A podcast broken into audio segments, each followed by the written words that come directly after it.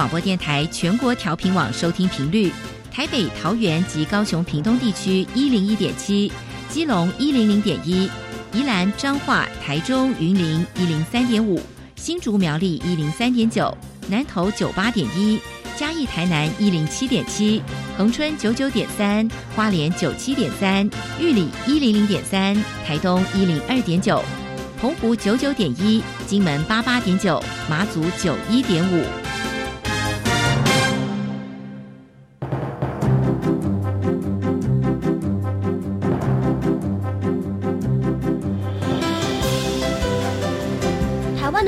怎么做，才能使孩子面对未来的社会呢？当我们期待学习者改变的同时，也期待教师的教学方法跟着改变，家长的观念也一起改变。一起携手，协力同行。于林校长带您探索自发互动共好的十二年国教新课程，听见台湾教育的改变。欢迎收听《国教协作向前行》。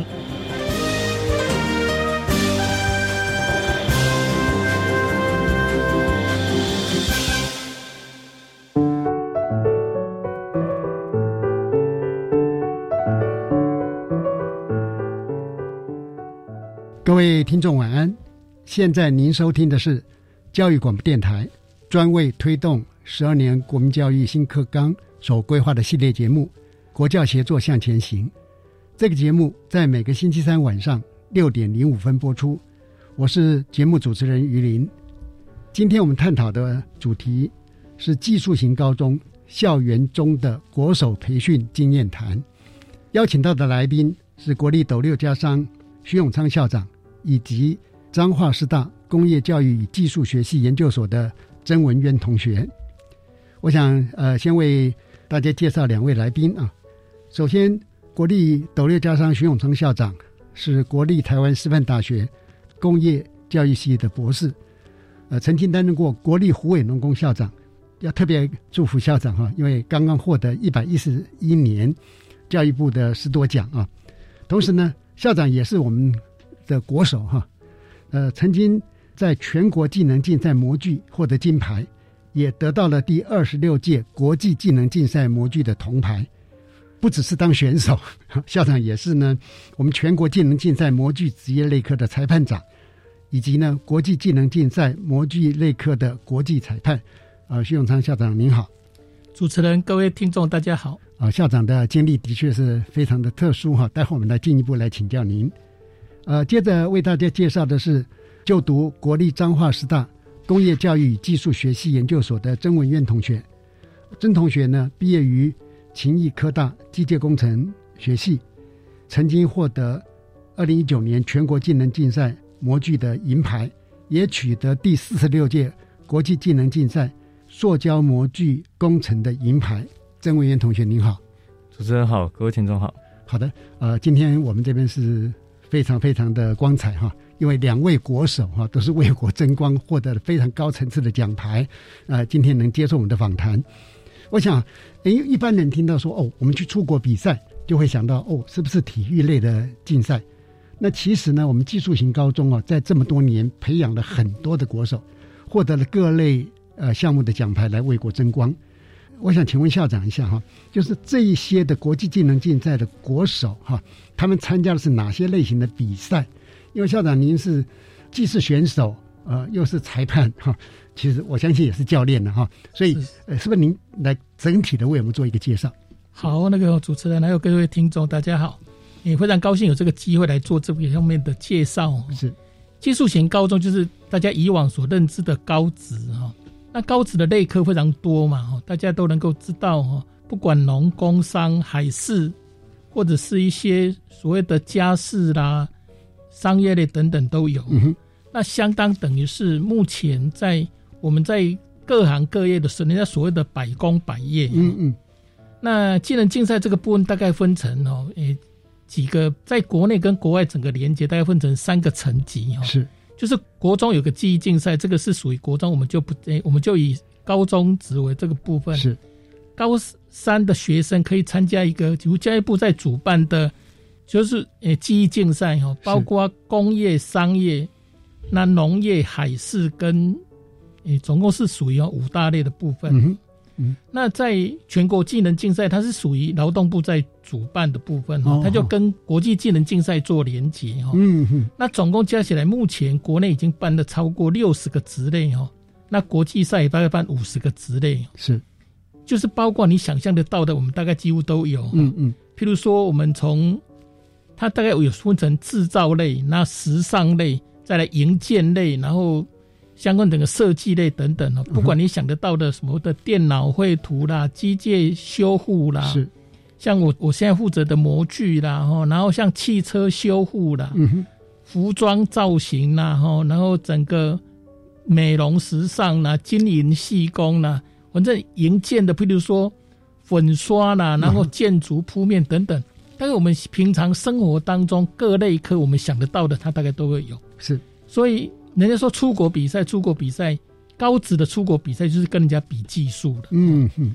那以目前来讲，大家也可以从媒体当中看得到，去年我们参加四十六届的国际赛当中，我们拿到全世界的第三名啊、嗯嗯，整个所有的国家来排序当中，我们的总奖牌数累积是第三名的部分。嗯，相当不容易。是是是，那所以整个这样子看起来是技术型高中所包括的部分会在各行各业，所以各行各业有相关的竞赛，而不是只单单的体育类的部分这样子。的确呃，所以哈，行行出状元是真的，特别是在现代哈，呃，我们也会常常在不同的国际技能竞赛里面看到我们选手杰出的表现哈。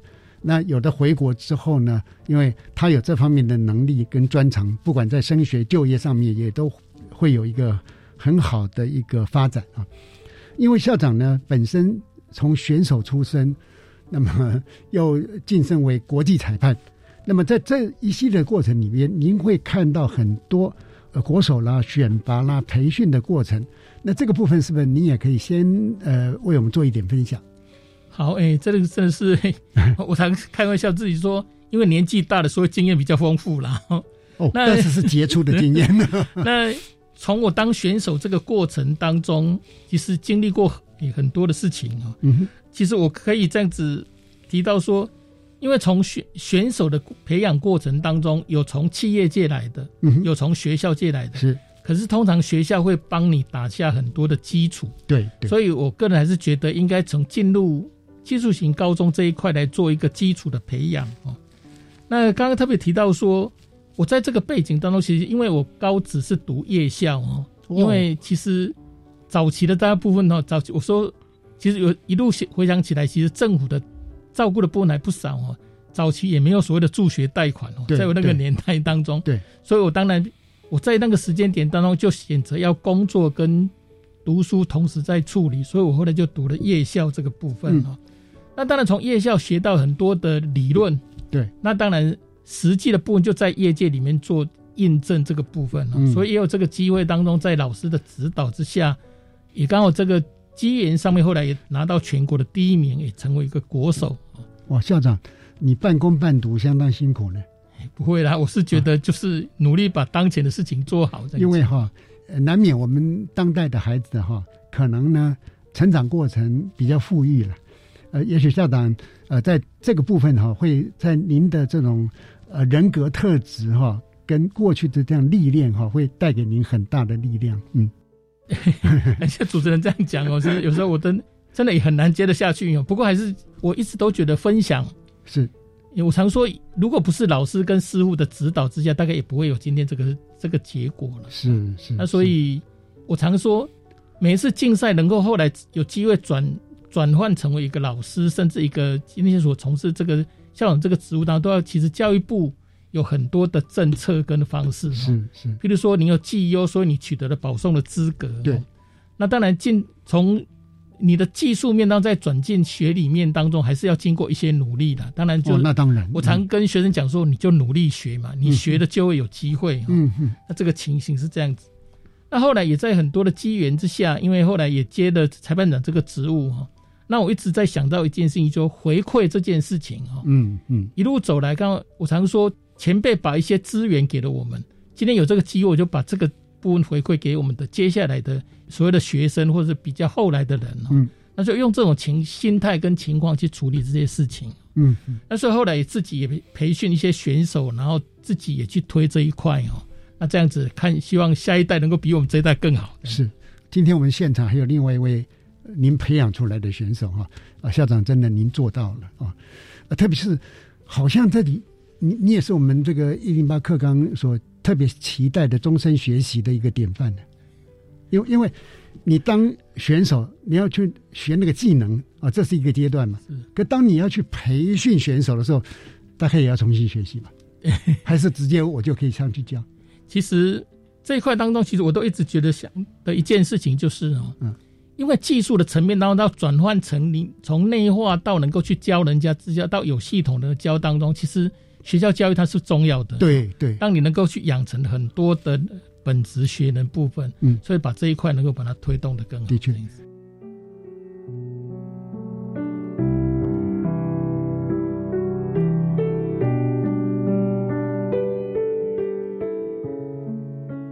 不管是知识跟技能哈，这个基础还是蛮重要、蛮扎实的。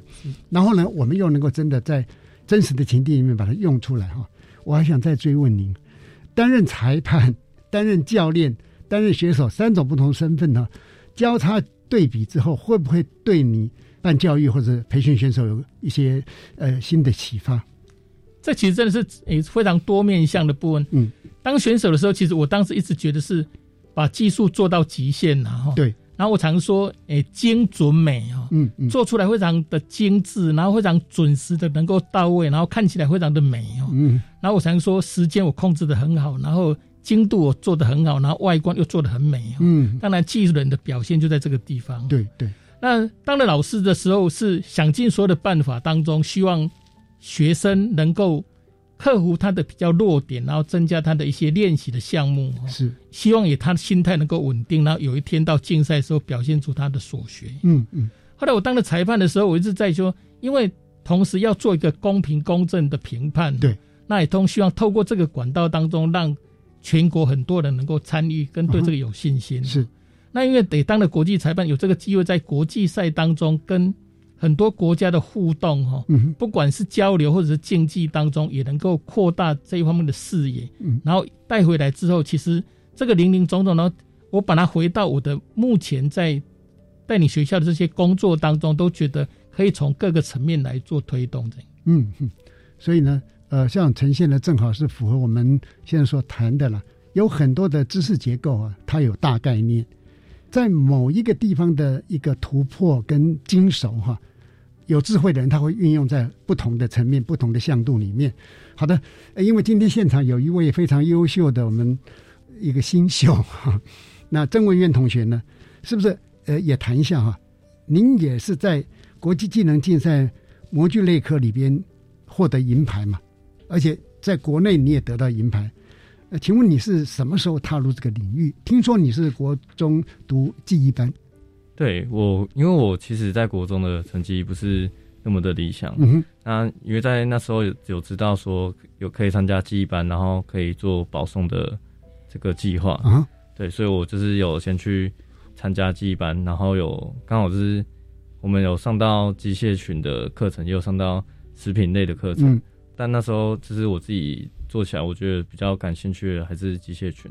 嗯哼。对，因为像机械群，就是我们可能拿到。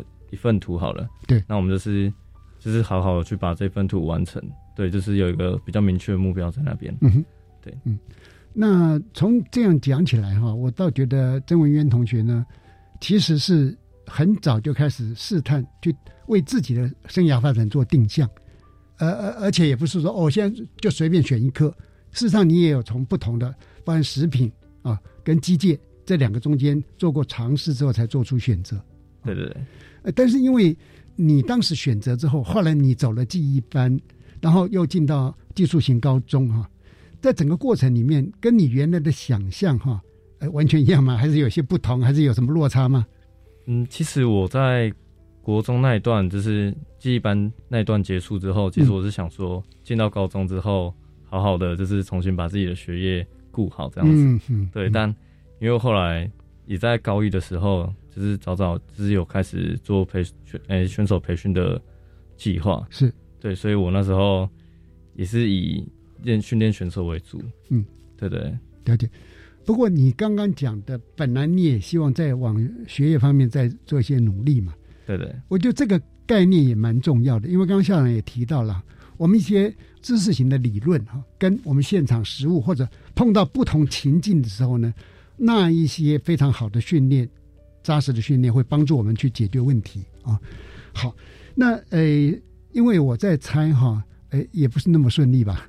哦，对，因为其实，因为我们那时候训练都是白天上课，那我们晚上就是会留下来。干脆我这样问你好了，对，就是你这样一路走来整个心路历程哈，那么呃，可以为我们做一点描述。嗯嗯，就是技能方面要顾好之外，我觉得其实学业方面也是很重要的。嗯嗯，对，因为其实我们我之前有去工厂实习过，是对，那其实我们工厂在做的东西很多，就是不是只有技术上面的问题，嗯就是可能像。我们学业方面也要跟技术做融合，嗯，对，才能让就是你整个效率才可以再再往上提升，嗯嗯嗯，对，是。那你是不是在什么样的一个时间点就开始等于把自己整个未来生涯发展的有一个完整的规划了？我大概是在高三快毕业的时候，就是有决定好，就是可能未来大概要往哪个方向去走。嗯嗯，对，因为我在高三那时候。比完赛之后，我我有想说要去读勤益科技大学的产学训。嗯哼，对，那我也是进到产学训之后，才转到就是我们这个模具之类。嗯，对，因为其实我当初的想法是说，因为产学训它会有业界实习的经验。嗯，那因为就我自己有想说要当老师。嗯嗯，对，那其实现在当教师也需要有实习的经验。对对，那所以我想说，刚好就是可以趁这段时间，顺便把实习经验累积起来，嗯，对，然后在未来再读研究所，然后修教育学程这样子，嗯，好，呃，很显然的，郑源，你对整个哈，呃，有完整的想法了哈，所以呃，这是相当不容易了哈。那么我也呃期待啊，看到呃另一位杰出的国手哈，也能够进到我们教育界、教育系统里面来服务哈。不过当然中间还经过很多努力哈，我们期待你。我我也想借这个机会呢，呃，恭喜我们徐永昌校长哈，因为您刚得到斯铎奖，那我也看到您的整个求学的历程，刚刚也稍微描述一下嘛，跟我们所看到的一般人不太相同，是不是也可以谈谈您的求学之路，以及啊，你在求学之路后面就不断的有参与培训呐，那出国比赛啦，这个中间我相信也碰到也有很多精彩的故事啊，是不是也谈一谈您的心路历程？好。诶，每次大家都会很好奇哦，有时候把它回想起来，都是一个一个过程哦。然后，如果想的部分还是蛮有人说有点辛苦。那国中毕业之后，是因为刚刚特别提到说，当时的状况当时，后来我选择了读进修部哈，等于说读夜校这个情况当中，嗯，那白天在工作的过程，然后其实因为是工作的问题当中，你会产生到很多的问题。嗯，早期都是师徒制的做法，对，师傅的很多的引导，那我也很多的好奇的去问，对，其实这一点我也都很鼓励年轻人多问、多问、多看，嗯嗯。那有一次师傅就跟我讲说，哈，其实以前师傅教我的，我都教给你，我没有，难怪我不给你看播啊，哈。那其实还年轻就应该去进修哈。那你在这个情况下，我后来一直觉得会这样子做的实物当中，一定有一套理论在后面，对对。那我们再回到学界里面去学习，后来就展开这个，呃，实物跟学习两边理论的之间的互动啊。对。那后来也因为竞赛的关系，其实我说我常鼓励学生说，有机会就要比赛，不止检核自己，也为自己找一种不同的出路。对。那所以我就参加了比赛哈。那其实我很喜欢去贴帮学生贴海报哦。嗯。因为我也是看到海报才知道有比赛的哈。因为我的学长也刚好得奖之后，看了一张海报啊。嗯。那以这个过程当中，那努力的比赛的结果当中，也不是一次都很顺利哈。我也是编过两次的部分。是。那当然，这个过程当中，后来我常说，要真的是要感谢政府在教育部这个保送的制度哈。那回来之后，我就进入保送的阶段。那我常常跟很多学生讲说，比赛是个过程，让你有一条路，你就要全力以赴在将你面对的部分。嗯。那所以在读书的过程，你非常努力的去念哈。那念的当中，其实我也觉得在企业界是蛮好的部分。嗯，在学界当然个人你觉得喜好的部分，你也可以去做哈。对。那后来我还是在教育界里面来部分，我觉得这个的成长过程跟引导年轻人都比较好的作用这样子。嗯。那所以一路走来当中，我是觉得从师傅的提有的提点到老师的指导之下，这些东西当中，你应该有个整合性的过程。嗯。那刚刚主持人提到想说终身学习这一块哈。顺便跟各位分享个插曲，好的哈，我几乎用了三近三十年才从台师大毕业哈，大概曾经去整理过我的毕业证书，发现我每十二年从台师大的公教系哈拿走一张毕业证书，他们都觉得非常部分，所以说一直维持着学习的状态跟动能，会让你觉得生活过得比较充实，然后也不断的可以提升。是校长刚刚所谈的哈，让我看到了。您对于所学的东西啊，都有做后设分析，因为不只是说今天，呃，我在业界或我在现场我看到了问题嘛，那有些人碰到问题可能就是说啊，就算了，想不通就算了。可是校长，您会去请教您的师傅，当师傅无法做出一个很切合你所需求的那样的一个答案的时候呢，你会想到说，我可以从另外的角度。从理论上面再去求印证，因为这种把现场跟呃我们的理论交互印证哈，刚好也是我们呃所强调，所以核心素养的培养是有关的。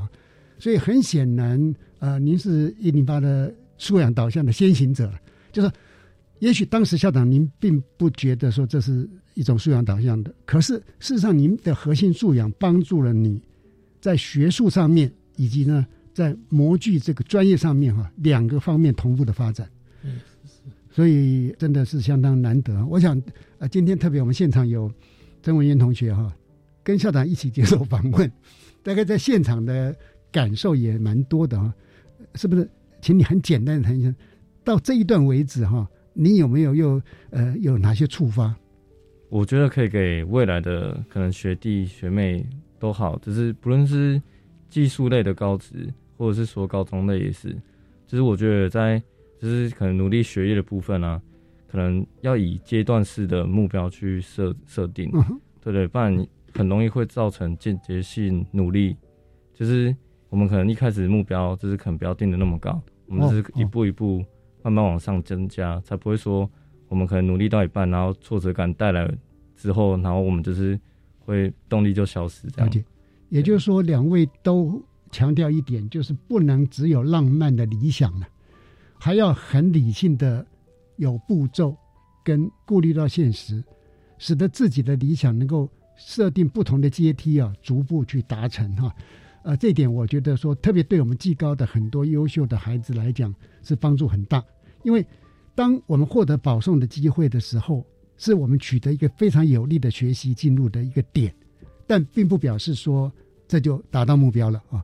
如果说再加上学术上面的学习、理论上面的参照，可能呢，这个成就哈会更加的非凡哈。这样，我们先听一段音乐之后哈，我再来继续请教两位来宾。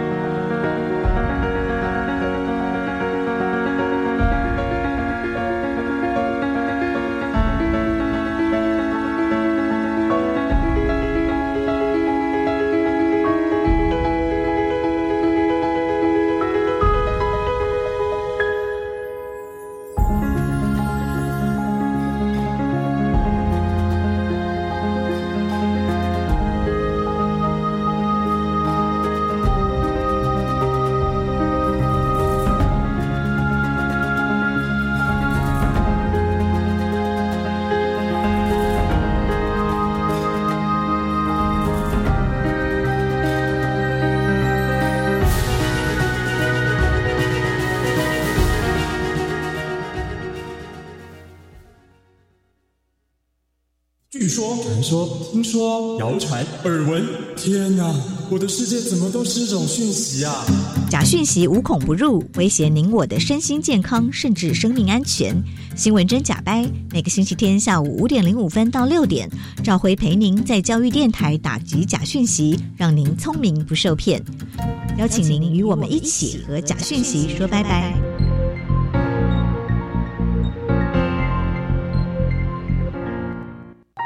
们假日要去哪里玩呐？参观职业试探体验常设展，VR 和 AR 游戏互动，让小朋友了解以后上高中、大学可以学什么，还可以认识不同的职业哦。听起来好棒哦！这在哪里呢？在台北台湾科学教育馆、台中公共资讯图书馆、高雄科学工艺博物馆都有。在哪里可以查相关资讯呢？请上“记者动起来”脸书专业查询。以上广告是由教育部提供。啊！你知道最近民法有重大修正吗？是什么啊？从一百一十二年一月一号起，满十八岁就是成年人喽。而且无论男生女生都要满十八岁才可以结婚。那之后我满十八岁，签契约、租房子都可以自己处理了耶。不过成年人也要为自己的行为负完全责任，做任何决定之前一定要多加思考哦。以上广告由法务部提供。我们都在教育广播电台。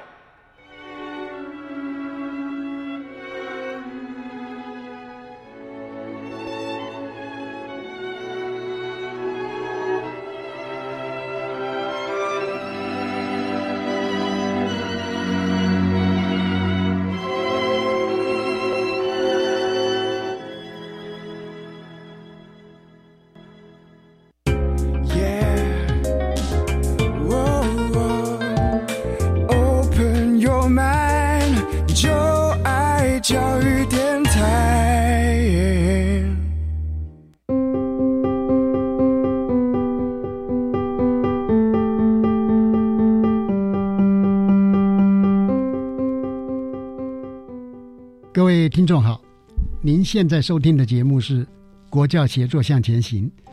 今天我们讨论的主题是技术型高中校园中的国手培训经验谈。呃，在我们现场的两位来宾是国立斗六家商徐永昌校长，以及彰化师大工业教育技术学习研究所的曾文渊同学。呃，我想是不是就请教一下文渊哈？呃，你对学弟学妹他们的生涯探索或规划？有没有什么建议？特别是对国中生哈，他们要如何选其所爱，爱其所选？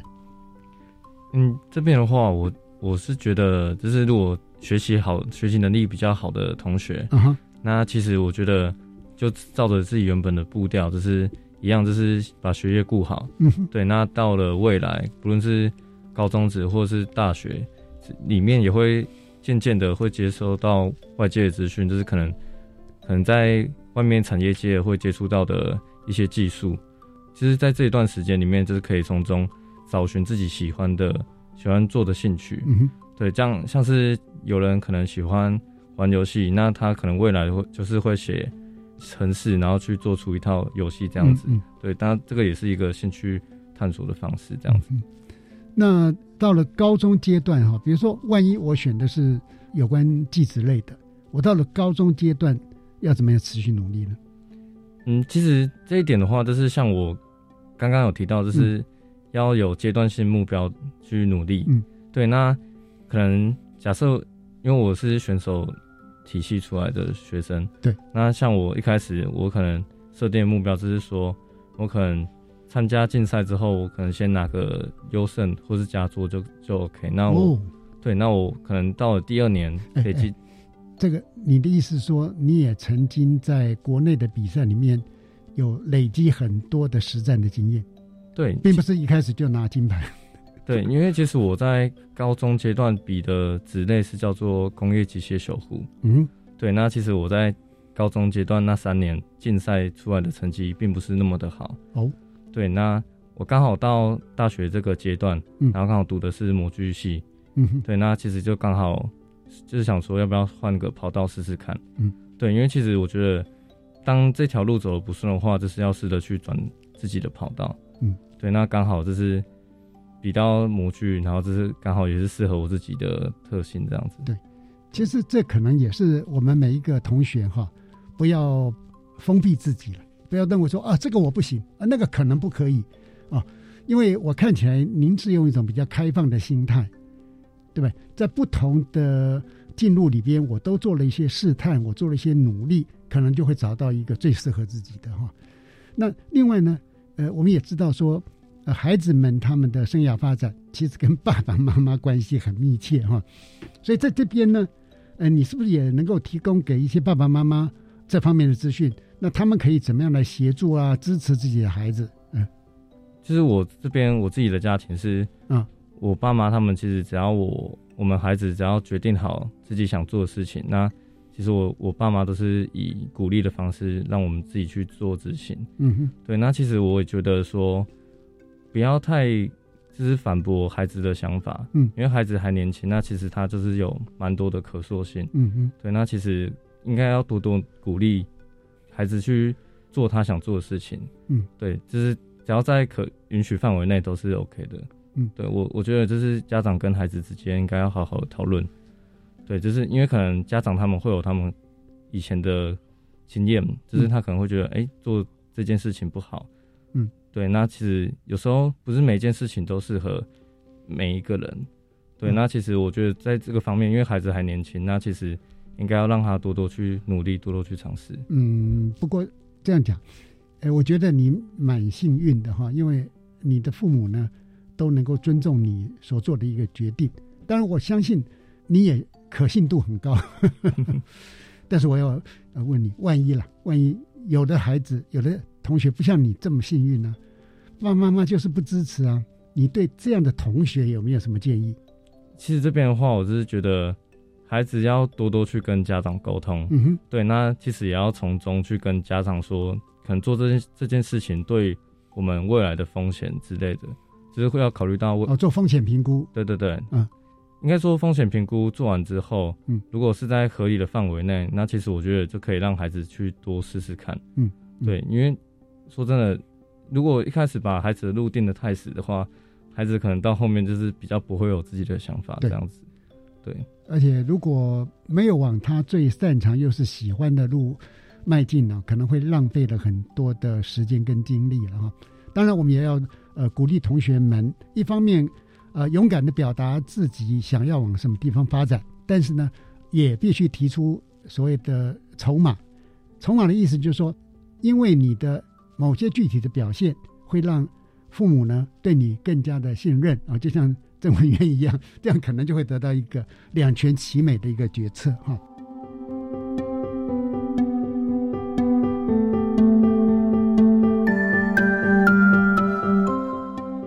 也想请问校长哈，刚刚那个议题，校长呃，如果 觉得要要继续发表可以，或者说，因为校长您有这么丰富的历练嘛，就是假设我们在平常看到有的孩子，我们要鼓励他，训练他到海外去参加国际技能竞赛。一方面呢，让他能够有一个才华展露的机会；一方面也是为国争光嘛。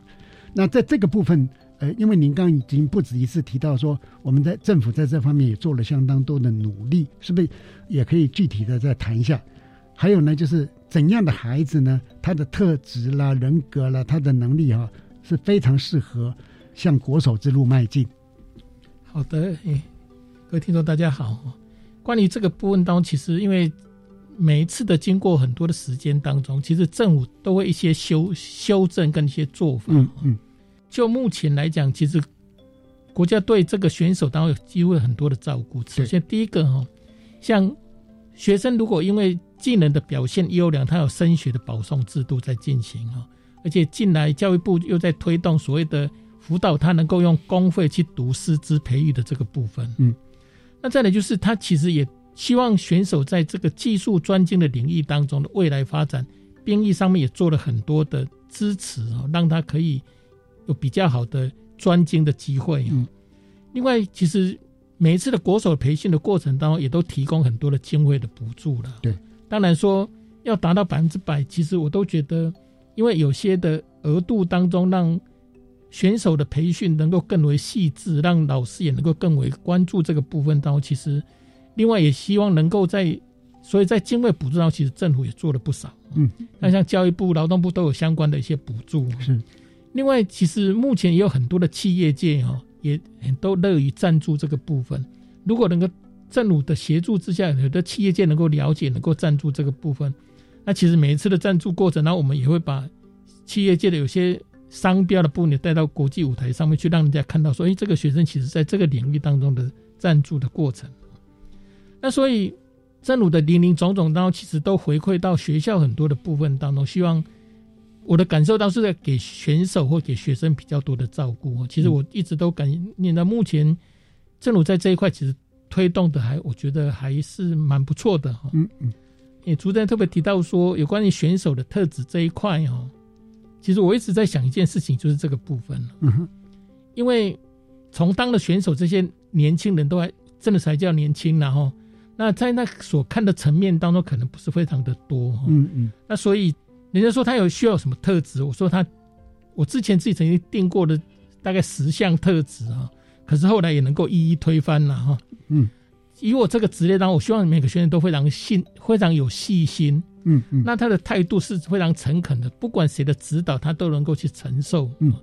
因为我常跟我的选手讲说。一山还有比一山高哈，对，每个老师他之所以成为老师，一定有他的专长，对，所以你应该去吸收到他的专长。嗯，你虽然在这个领域很强，可是你还有很多的东西需要去学习。嗯嗯，再来就是要去熟练，因为竞赛的时间是短暂的，只有几天就结束了，所以你要去熟练你应该要会的项目。嗯嗯，那透过不同的领域当中引导到你的技术能够专精，那相对你可以回馈到很多的项目去。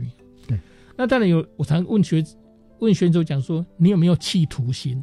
你企图心有没有想要赢啊？嗯，我常说，一只老虎在追一只兔子哈，那个兔子是哈，要非常的，人家说全力以赴跟量力而为哈。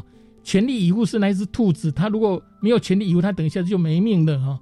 量力而为是，反正我就努力追嘛，没有追到就算了哈。可是这几个当中，希望让选手他是。希望你能够全力以赴把那件事情做好，这个成就就会差很大哈。那我常就说，所以我常举一些例子，他选手他听听说，这个可能阿哥都要修想起来了哈。那所以那个部分，那其实这几年当我一直都在关注一件事情，是要让选手哈接受挫折。嗯，因为挫折的容忍度当中，在这几年当中，我一直觉得在年轻人他非常重要。所以我在回过反观的，我在学校鼓励学生出去比赛哈，或是什么情况。或是让老师带学生说，我常也跟学生讲哦，输赢哦，你不要太在意，嗯，因为那只是一个过程哈。可是去比赛之前，我都一直希望他你要全力以赴，就战这一场哈。嗯。可是比赛结束之后，因为输赢的变数太多哈，的确就要去接受。对。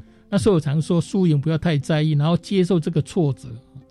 我常说，挫折也是一个难得的机会了。嗯。那因为你挫折之后，你的心态的调整，你要重新的出发等等，都是一个部分去做的。嗯，所以我希望选手在具有这些多方面的特质当中，他就适合来当选手。嗯，再来就因为比赛总有输赢嘛，所以能不能成为国手都还不一定，我们就全力去做嘛，这个情形这样子。其实校长刚刚讲的那个，我觉得蛮感动的，就是你曾经归纳出十种必须要具有的特质或能力人格，但是也可以一一把它推翻，因为很显然我们找到了更上位的概念。也就是说，好像某一个很重要，但是有些是真正的基本的东西。就像您讲的，他必须要非常有耐心。我们知道哈，要变成一个国手，不要说国手，要把某一个技能做好，那个耐性是非常重要的。因为只要稍微的松松懈一下或什么，那那是不可能达到很高的层次嘛哈。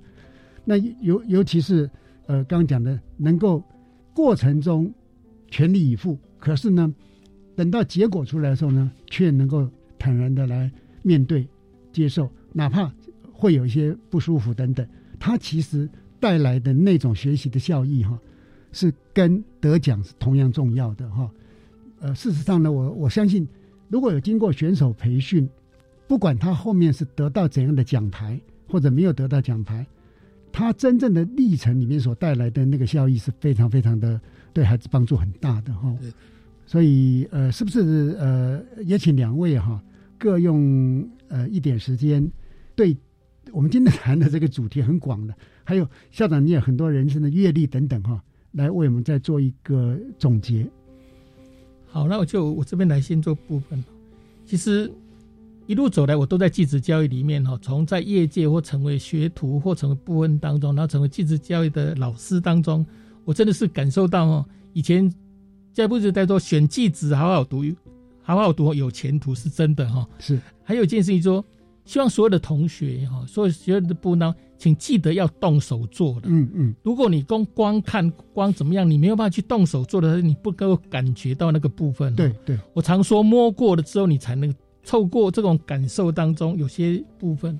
那每个理论当中都有一定可以把它印证在实物上面，想办法自己去实实现那个实际跟理论之间的相配合当中，因为多问多学都是一个很好的一个做法哦。那在成长的过程当中，还是这样子提哦，不要怕辛苦，只要把它找到兴趣，你就不会觉得它辛苦哦。嗯，然后今天努力的过程，都会成为你明日的一些养分哦，因为那些东西都对你非常重要哦。那所以保持的非常感谢有这个机会来读这个技职学校当中努力的去做哦，希望会有比较好的结果。希望比较好的结果不见得它能够影响你全部。是，接着我们请。彰化 Star 工业教育与技术学系研究所的郑文渊同学也做一个总结。好，那在这边的话，就是希望在，诶，可能自己未来的目标还没有那么确定的学弟妹们，那其实现在开始就可以好好的想想自己未来自己的兴趣是什么。那其实找到自己的兴趣还蛮重要，因为当你有兴趣的话，你做这件事情你才会有热忱。嗯，对。那如果还没有找到兴趣，那其实也可以跟自己的家人好好的。谈一谈，只是讨论一下，说，哎，可能我未来想要走哪个方向？对，那其实这个在学生的生涯阶段里面，其实我觉得还是蛮重要的一个部分。是，呃，今天非常感谢两位到电台来跟听众朋友分享。徐永昌校长晚安。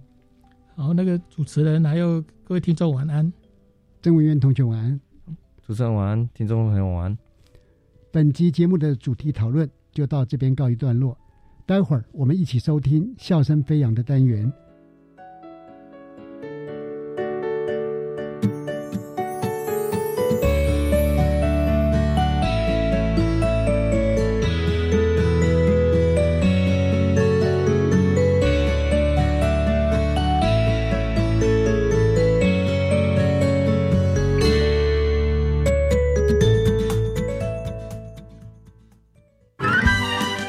所不知道的校园新鲜事，都在笑声飞扬。欢迎来到笑声飞扬单元，我是白天。非常开心可以邀请到来自台北市数位实验高级中等学校的黄义轩组长，组长好，主持人好，各位听众大家好，请教组长哦，因为我们知道学校是非常新的学校，可以跟我们大概介绍一下学校位在哪里呢？跟什么社区有没有什么连接呢？哦，我们学校其实没有实体的校园，那我们是用学习基地的概念来跟同学做互动。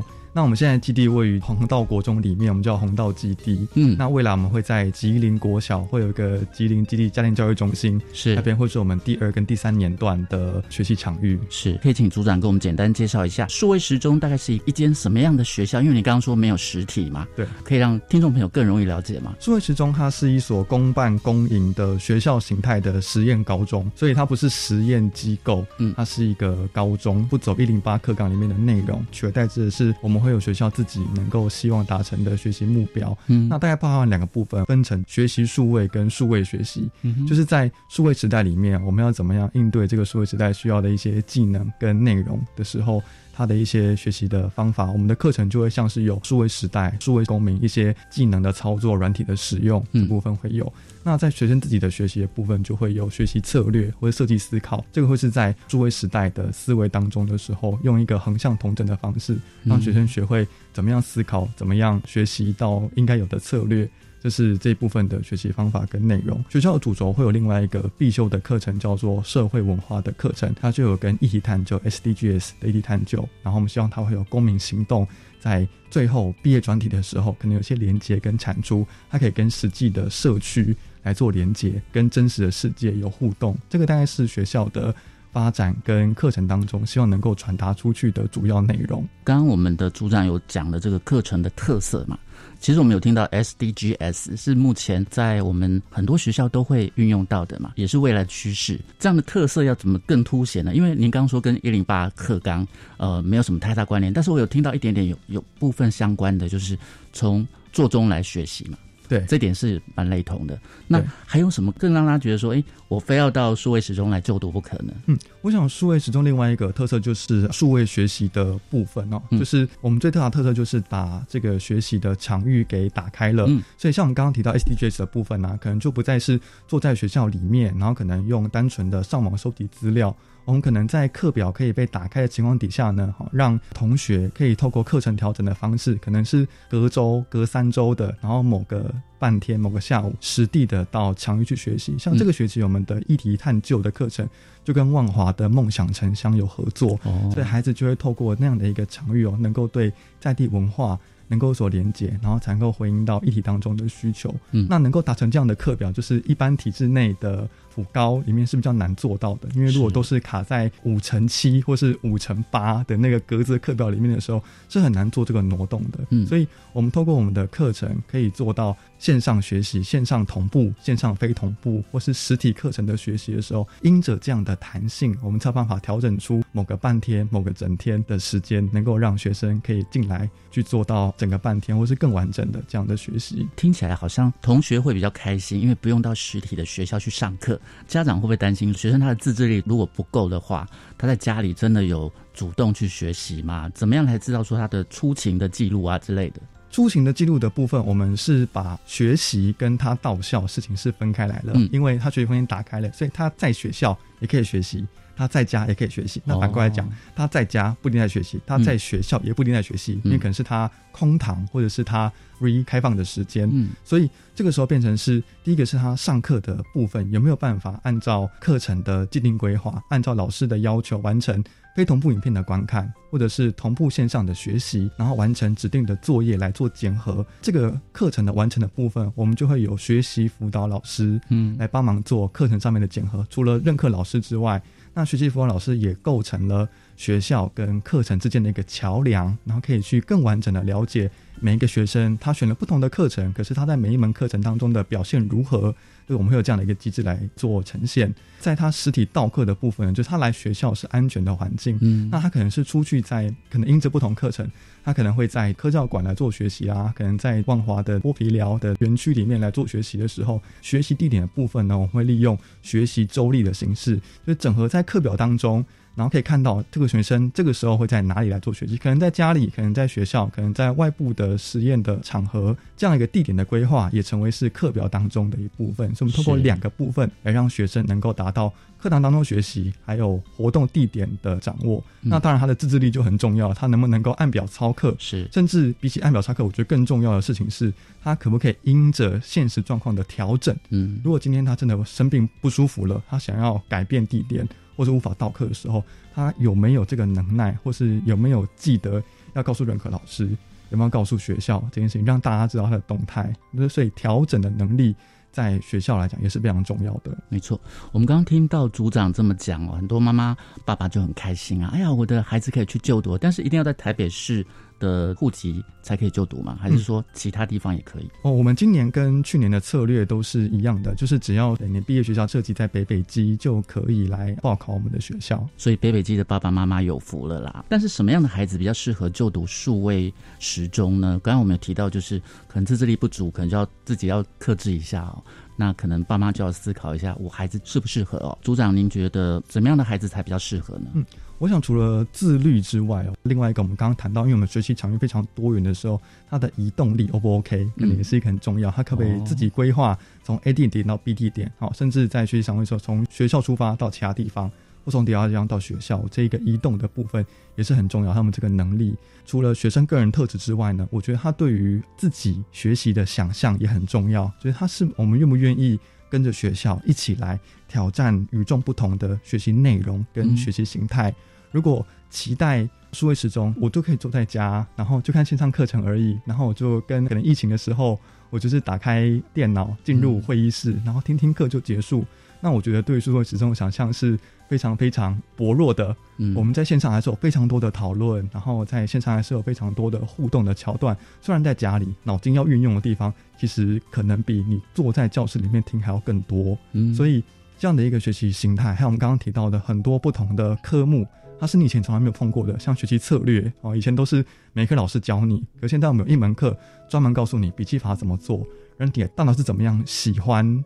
学习这件事情，怎么样培养出好的习惯跟笔记法的这件事情，通通会融合在一起的时候，那这个就会是一个全新的挑战。我们同学都说，哦，最难的其实这门科目，我们觉得应该很简单才对。嗯，可事实上，好多同学告诉我们说，它是最难的一个科目。所以要知道，就是这样的一个数位时钟的自由或者是开放，其实是带领你到一个。更不一样的，或者是陌生的一个空间，那有没有准备好面对这个挑战呢？我觉得这个也是我们需要思考的一个面向。那另外一个是，时钟三年当中，他其实学习层是慢慢的往上成长的，所以在这个过程当中，可能遇到一些挫折，可能会有时候迷茫。我觉得这个都是很合理的状态，这也是每个高中生都会遇到的。只是我们关在课堂里面，我们随着前人的脚步，所以就觉得哦，我跟着走就好了。可在时钟这边呢，你会需要。不断的有探索自己的这个热情的时候，能够持续保持着探索自己，知道自己喜欢什么，更重要的是知道自己不喜欢什么，其实也都是一个很重要的收获。那可不可以因着这样子而持续的保持自己的热情，来去做各式各样的探索跟学习，而不轻易感受到挫折，然后就放弃？我觉得这个也是很重要的一个特质。是，那当然的，爸爸妈妈还有同学最关心的，特别是数位实验中学到底。要招收几位同学呢？几位学生？哦，我们年度会有四十八位的学生。那我们会有两种招生的方式，有一种叫做特殊选材跟申请入学。特殊选材的部分已经开始报名了，在三月二十二号前就可以投件。那我们的简章都在我们的官网上，我们官网是 t school. 打 tp. 打 edu. 打 tw. t school. 打 tp. 打 edu. 打 tw. t 就是 Taipei 或者是 technology 的那个 t t school。打 tp 打 edu 打 tw，我们的简章在我们的招生专区当中有呈现。等到会考成绩公布之后呢，我们会启动第二阶段的申请入学，那就是凭着会考的成绩，只要有一科达到 A，就是达到我们的标准，那后续就会再有些筛选。所以两个阶段加起来，我们会有四十八名的学生。哇，听起来就是特别是数位实验中学，真的做法蛮特别的哦，课程也蛮新颖的哦，希望可以吸引到真的需要。主动学习的同学来这边上课哦，今天也非常开心可以邀请到台北市数位实验中学的黄逸轩组长跟我们的分享哦，谢谢你，谢谢主持人，拜拜，我是白天笑声飞扬，下次再会喽。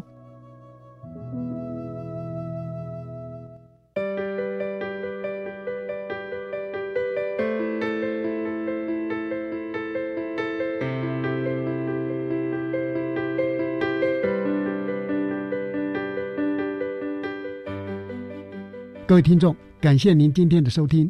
本节目《国教协作向前行》在每星期三晚上六点零五分播出。下星期三将由另一位主持人谢若兰老师为您服务。下一集的主题是技术型高中里业界专家的协同教学。欢迎您再次准时收听，再会。